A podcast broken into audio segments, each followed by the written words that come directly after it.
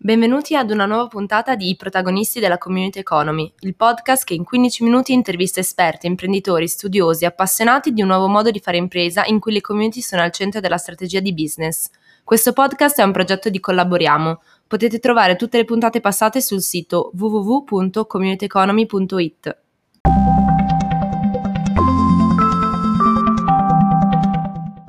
Buongiorno, buongiorno e benvenuti a questo nuovo appuntamento con i protagonisti della Community Economy. Sono Marta Mainieri, autrice del libro Community Economy pubblicato da IGEA lo scorso ottobre e sono fondatrice di Collaboriamo, che è un'organizzazione che si occupa di fare consulenza e formazione su platform e sul community design. Questa rubrica ogni due settimane incontra per soli 15 minuti i protagonisti della community economy, cioè di quell'economia che è raccontata appunto attraverso il mio libro, che è composta da aziende, cooperative, enti, istituzioni che pongono al centro della propria strategia di business la community. Un mercoledì sì e uno no, intervistiamo community leader, professionisti, esperti che ruotano intorno al mondo del community design e del community management. Oggi abbiamo con noi un altro ospite d'eccezione che è Ivana Pais, docente di sociologia economica dell'Università Cattolica, che è innanzitutto un'amica e anche una super esperta di sharing economy e di piattaforme. Con lei abbiamo organizzato Share Italy, il primo evento in Italia sulla sharing economy che si è tenuto uh, in Italia appunto tra il 2013 e il 2017 in cinque edizioni, una per anno. E abbiamo con lei spesso discusso su temi che riguardano il mondo delle piattaforme e il mondo delle community.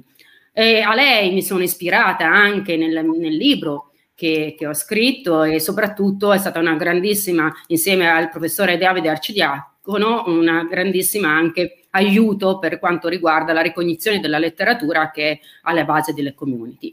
Ciao Ivana, grazie mille di essere qui con noi. Ciao. Allora, con te vorrei riflettere prima di tutto su che cosa si intende con il termine community. È una parola che molto abusata, che sentiamo di continuo, un po' sulla bocca di tutto. Nel libro scrivo che siamo forse a un terzo stadio di sviluppo delle community, prima eh, quelle agricole, poi di una società preindustriale, poi quelle urbane della società industriale. Oggi siamo di fronte a un nuovo concetto, a mio modo di vedere, di comunità che si forma non più intorno a un'appartenenza territoriale o sociale o di status, ma intorno anche a tanti piccoli interessi più o meno gro- importanti, ma importanti per le persone più che per invece la società o il territorio di appartenenza. Secondo te, Ivana, siamo davanti a un cambiamento del concetto di comunità oppure no? E che caratteristiche hanno le community di questo terzo millennio rispetto a quelle passate? Il concetto di comunità è un po' come tanti altri concetti anche di cui ci siamo occupati, per esempio quando eh, abbiamo iniziato a studiare la sharing economy, una cosa che si diceva spesso è concetto ambiguo, concetto ombrello, tiene dentro tante cose, beh, comunità uguale, nel senso che è un concetto che ha una tradizione ben più robusta, quindi la differenza vera è questa, eh, si risale ad Aristotele, Platone, quindi anche delle origini filosofiche e poi eh, la sociologia ha detto tanto, è proprio uno dei concetti su cui si è fondata di fatto la disciplina sociologica, eh, quindi ha una lunghissima tradizione, ma al tempo stesso l'ambiguità è la stessa, cioè eh, sul concetto di comunità eh, c'è da un lato grande ambiguità perché ci sono comunità di ogni genere, il concetto di comunità viene usato per indicare tantissime cose diverse, oggetti proprio diversi. Eh, tra l'altro eh, la comunità è al tempo stesso un, un, aggregato sociale, quindi un oggetto empirico che si può osservare, so, so, sono dei gruppi di persone, gruppi anche sbagliati, degli aggregati di persone, eh, e al tempo stesso è un'idea, per cui si può vedere sia a livello di concetto sia a livello di fenomeno empirico. Insomma, mm, è, è, un concetto che è difficile da maneggiare, ma al tempo stesso non possiamo farne a meno, così come non potevamo fare a meno, no, o almeno per un po' non abbiamo potuto fare a meno del concetto di sharing economy qualche anno fa concetto ampio e ambiguo appunto eh, che serve e viene utilizzato soprattutto quando la comunità non c'è, cioè che viene usato soprattutto per parlare della mancanza di comunità.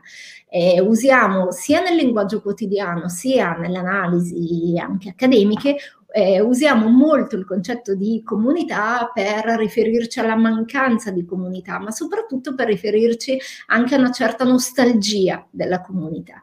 Eh, spesso le comunità di cui si dichiara la nostalgia o la perdita e il desiderio di ricostruire una comunità sono anche eh, comunità in un qualche senso utopie di comunità, non sono delle comunità vere. Spesso si parla, della, si parla di comunità e del bisogno di comunità quando si affronta l'idea dell'individualizzazione, quindi dell'isolamento sociale, della perdita dei legami e nel raccontare la, la comunità desiderata eh, si costruisce appunto un'immagine utopica, spesso non realizzabile di comunità, si costruiscono delle comunità immaginarie che poi non si riesce a costruire nei fatti. Il concetto di comunità è un concetto che tra l'altro viene usato quasi sempre in positivo, difficile sentire una critica alle comunità, anche perché le comunità poi fanno danni, cioè non è che non creano problemi. Certo. Le comunità mettono in atto meccanismi di chiusura sociale, le comunità non sono sempre solo positive, però se ne parla quasi esclusivamente eh, in, in, senso positivo. Eh, se ne parla tanto ora, eh, soprattutto appunto per l'emergere delle comuni- community barra comunità eh, digitali, eh, va proprio ad ondate il dibattito sulle, sulle comunità.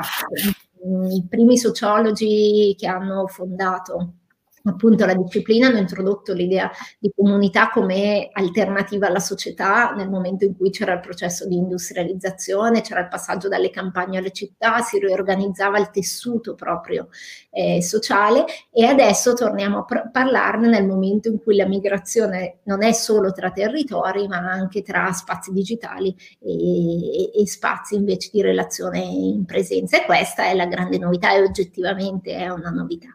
Anche a fronte di questa novità, appunto, eh, cioè, c'è un richiamo, una voglia di comunità che riemerge in questo momento anche appunto per eh, compensare invece l'isolamento che si rafforza sempre di più. Tutti i dati eh, Istat e Eurostat ci confermano il fatto che le persone hanno reti sociali sempre più deboli e quindi eh, questo diventa un modo per costruire idee diverse. Ecco, ma perché una community che nasce intorno magari a un prodotto, no? Pensiamo a BlaBlaCar, a Airbnb, che comunque è una, una, community fortissima, può considerarsi a tutti gli effetti una community e se può considerarsi una, una community davvero, secondo te? Ci sono alcuni tratti che bisogna eh, considerare per definire una comunità, se vogliamo mettere i paletti e gli elementi definitori per distinguere la comunità da altre cose ci sono degli elementi, gli elementi più forti eh, e quelli anche più difficili da costruire in una comunità digitale eh, sono a mio parere due. E il primo è un senso d'appartenenza alla comunità. Cioè l'idea eh, da, da, ricercatrice, da sociologa, quando intervisto le persone, il primo elemento che considero per capire se fa parte oppure no di una comunità è se dichiara d'appartenere, spontaneamente d'appartenere alla comunità, cioè se c'è un senso d'appartenenza percepito e dichiarato. Se una persona non sente di essere parte di una comunità, beh, quella non è una, una persona per definizione, quello è certo. Eh, mentre altre forme di aggregati sociali si possono riconoscere dall'esterno e la persona può non essere consapevole di essere parte di una rete, di un gruppo, invece nella comunità o si è consapevoli, si dichiara l'appartenenza, c'è senso d'appartenenza, c'è un senso del noi, oppure non c'è comunità. Quindi certo. o le persone parlano al plurale oppure la comunità non c'è e eh, tanti aggregati digitali non sono comunità per questo, sono dei luoghi di scambio, ma non c'è un senso del noi. Per cui bisogna anche stare attenti perché non basta essere online per essere community certo, e certo. non basta dichiarare di essere per una community per per Il, l'altro passaggio è che la comunità deve essere un po' un fine in sé. Cioè la comunità può emergere come sottoprodotto di altro, però a un certo punto deve diventare un obiettivo anche un po' in sé, deve diventare un oggetto per cui le persone lavorano per il senso di comunità, in cui se anche ci sono, ed è questo il caso per esempio di community di brand o di altre, se anche ci sono delle, final- delle alleanze di scopo, l'alleanza di scopo non può essere esclusiva. se c'è solo alleanza di scopo, ma non c'è voglia di comunità e quindi lavoro per la comunità e quindi risorse dedicate alla comunità, tempo dedicato alla comunità e l'idea che la comunità è un obiettivo in sé, allora la comunità non c'è. Almeno eh, se, se, vogliamo mettere dei paletti, questi sono i due paletti più forti, perché quelli, i paletti che abbiamo considerato invece tradizionalmente sono venuti meno a proposito appunto del cambio dell'idea di comunità. In certo. passato non si poteva immaginare una comunità che non fosse comunità di luogo Oggi una comunità non è necessariamente di luogo, può esserlo, spesso lo è, ma non è più la condivisione di un territorio, non è più un criterio distintivo. Più delicata e più faticosa gli elementi di, eh, di, di, comunanza più che di comunità, cioè l'idea di condivisione di valori, l'idea di condivisione di interessi, l'idea. Questo è un elemento che c'è nelle comunità nuove, eh, però è più sfumato forse rispetto al passato, assume comunque delle forme diverse. Eh, Ivana, ti fermo perché qua il tempo scorre e voglio farti un'altra domanda. Prima tu hai accennato, anzi ne vorrei fare due, vediamo se ci riusciamo. Eh, prima hai accennato agli aspetti negativi, di cui effettivamente eh, anche io non parlo mai, ma perché mi annoiano un po'. Sinceramente mi piace più guardare al positivo che al negativo, però sono assolutamente forma- eh, importanti, anche per, per, capire anche il valore, no? passi da, da, da, dagli aspetti, dai rischi, anche per capire le opportunità. Quali sono i rischi? Tu ne hai accennato qualcuno di fare comunità. il rischio più grande in assoluto è il meccanismo di esclusione. Certo cioè la comunità che si costruiscono contro e le comunità che si eh, chiudono rispetto all'esterno. Per cui eh, quel senso d'appartenenza che da un lato è positivo perché appunto unisce le persone, dall'altro può determinare dei mm-hmm. meccanismi di chiusura per cui poi da un lato esclude altre persone e, oppure si oppone proprio nei confronti del diverso e dell'esterno. Da questo punto di vista le comunità digitali sono interessanti perché almeno tecnicamente e dal punto di vista del dispositivo sono dispositivi aperti, più di qualunque altra forma di comunità. Eh, ed è una delle differenze forti che si crea anche online tra le logiche di community e le logiche di club. Club, membership, meccanismi di chiusura, selezione in ingresso, com- comunità o community, per come si presentano, almeno apparentemente più aperte. Eh, questo dal punto di vista del dispositivo tecnico. Poi ovviamente entrano in campo dei dispositivi culturali che comunque tendono all'esclusione. Certo. E lo stesso meccanismo che rafforza il legame tra le persone può portare invece a... E, e questo credo sia in assoluto il meccanismo più delicato e più pericoloso. Tutti gli altri sono un po' di cui di questo. Anche perché più tu allarghi, quindi più tu sei aperto, quindi meno rischi l'esclusione ovviamente, però più rischi di perdere identità e quindi rischi di perdere il senso di appartenenza. Per cui la linea è veramente sottile, riuscire a trovare giusto, eh, il giusto bilanciamento secondo me è proprio un, uno, un obiettivo che un'azienda che, o un'organizzazione che vuole sviluppare una comunità si deve porre nel tempo, perché poi man mano che arrivano nuove persone, no, pongono nuovi interrogativi, mettono in discussione questa, anche l'identità e rischiano quindi poi di mettere in discussione a volte l'intero progetto. Senti, abbiamo il tempo per un'ultima domanda, che è più legata anche al, eh, di nuovo alle piattaforme, no? Tu credi che se le piattaforme, noi conosciamo delle piattaforme che hanno effettivamente delle community, citavo prima BlaBlaCar o Airbnb, e piattaforme come quelle della Gig Economy, per esempio, che non hanno una community, quindi non è che avere una piattaforma vuol dire avere una comunità. Se le piattaforme avessero una community, secondo te sarebbero in qualche maniera più sostenibili? Cioè si riuscirebbe un pochino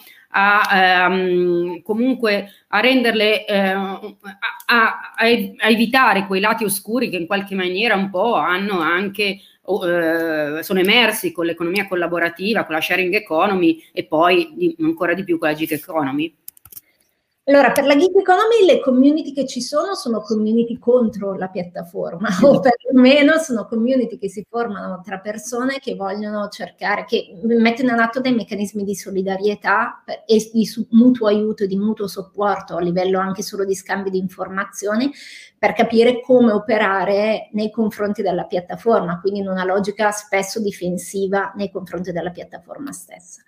Eh, logiche diverse di eh, piattaforma che invece si ispirano a logiche comunitarie sono quelle che vanno sotto un po' l'etichetta del platform cooperativism che do, dove appunto la logica eh, non è quella del proprietario della piattaforma verso utente della piattaforma, ma è quella di una condivisione e ridistribuzione del valore, ma anche delle, delle responsabilità. Sono esperienze limitate, io credo che l'aspetto più interessante in queste, e, e finora sono proprio ancora embrionali, l'aspetto più interessante su cui lavorare eh, è capire se queste community sono community fatte soltanto da provider, dai lavoratori, oppure anche dai consumatori. Nei prossimi anni io credo che una delle questioni centrali sarà capire il rapporto tra produttore e consumatore nelle piattaforme. Eh, all'inizio questo rapporto è stato un po' oscurato dalla logica del prosumer e dalla logica che i ruoli eh, cadessero in un qualche modo nelle piattaforme, cosa che può essere vera nel senso che l'attore, le, gli utenti possono svolgere un ruolo oppure anche l'altro, ma negli anni di fatto i due ruoli si sono molto differenziati sulla piattaforma, soprattutto rispetto a come la piattaforma stessa agisce nei confronti di una parte rispetto all'altra. E siamo arrivati a una situazione in cui la piattaforma di fa, le piattaforme prevalenti e quelle mainstream hanno costruito un'alleanza forte con i consumatori di fatto scapito del lavoratore. Allora, se vogliamo ragionare di community, una questione vera che si pone è capire chi è parte di questa community, sono soltanto i produttori, sono anche i consumatori, sono solo consumatori, sono insieme, come queste community possono aiutare a costruire una nuova alleanza che al momento non c'è tra produttori e consumatori. Grazie mille Ivana, abbiamo già sforato di quasi un minuto, per cui devo, devo chiudere anche in gran fretta, grazie ancora. Eh, ricordo che potete risentire la bellissima intervista di, con Ivana sul sito communityeconomy.it dove potete trovare anche tutti gli altri episodi di questa rubrica e sullo stesso sito potete trovare maggiori informazioni sulla community economy, sul libro, sul gruppo Facebook dove potete trovare sempre aggiornamenti, notizie e così via. Ringrazio ancora Ivana e saluto tutti, grazie mille e a, tra due mercoledì. Ciao ciao!